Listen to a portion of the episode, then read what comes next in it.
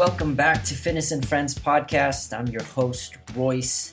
This is the fifth day of quarantine, and I'm starting to see more and more people becoming consumed with fear, and it's and it's negatively impacting their health.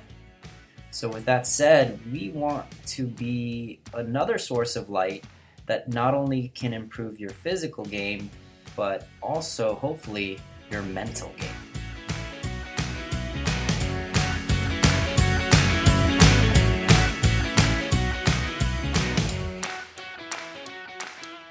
So, we really want to bring awareness to different types of fears and give you ideas on conquering each one.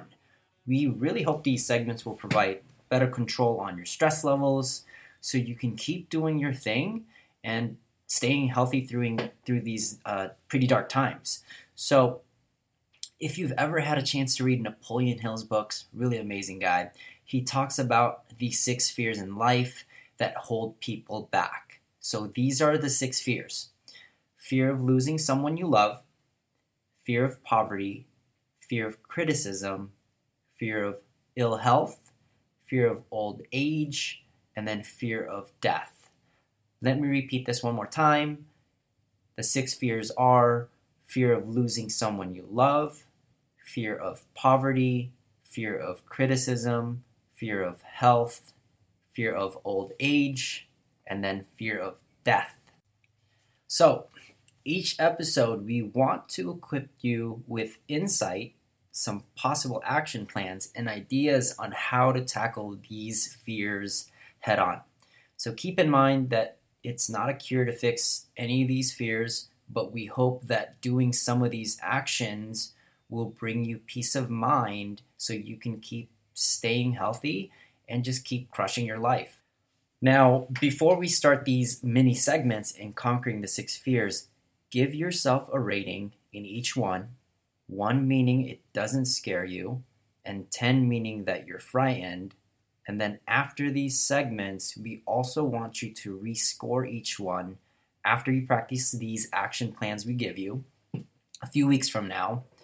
And we really hope that doing some of these actions will bring that score down, even if it's just a little bit doing so, we really believe that it will have a significant impact on your health. So let's begin. Let's tackle our first fear fear of losing someone you love. Now, first, ask yourself who do I have a fear of losing? Write down on a piece of paper and, and leave a couple spaces blank in between them because you'll need to write some stuff in there. It can be one person, it can be multiple persons. Um, make sure to pause this podcast so you can write these things down. I'll wait for a little bit. Okay, now ask yourself what traits do they have that make them so valuable to me? For example, I love my mom so much because she always takes care of everyone else around her and her last. She is extremely caring, and I admire that quality about her. Go ahead, pause it again if you need to. I'll wait. Okay, so now when you have that attribute or attributes in mind, write that story or situation that made you value that characteristic in them. For example, my mom would always make dinner for every every day as a kid and wait until everyone finishes then she would offer seconds without even without her even taking a single bite. She would then fix herself a plate when everyone else had enough food.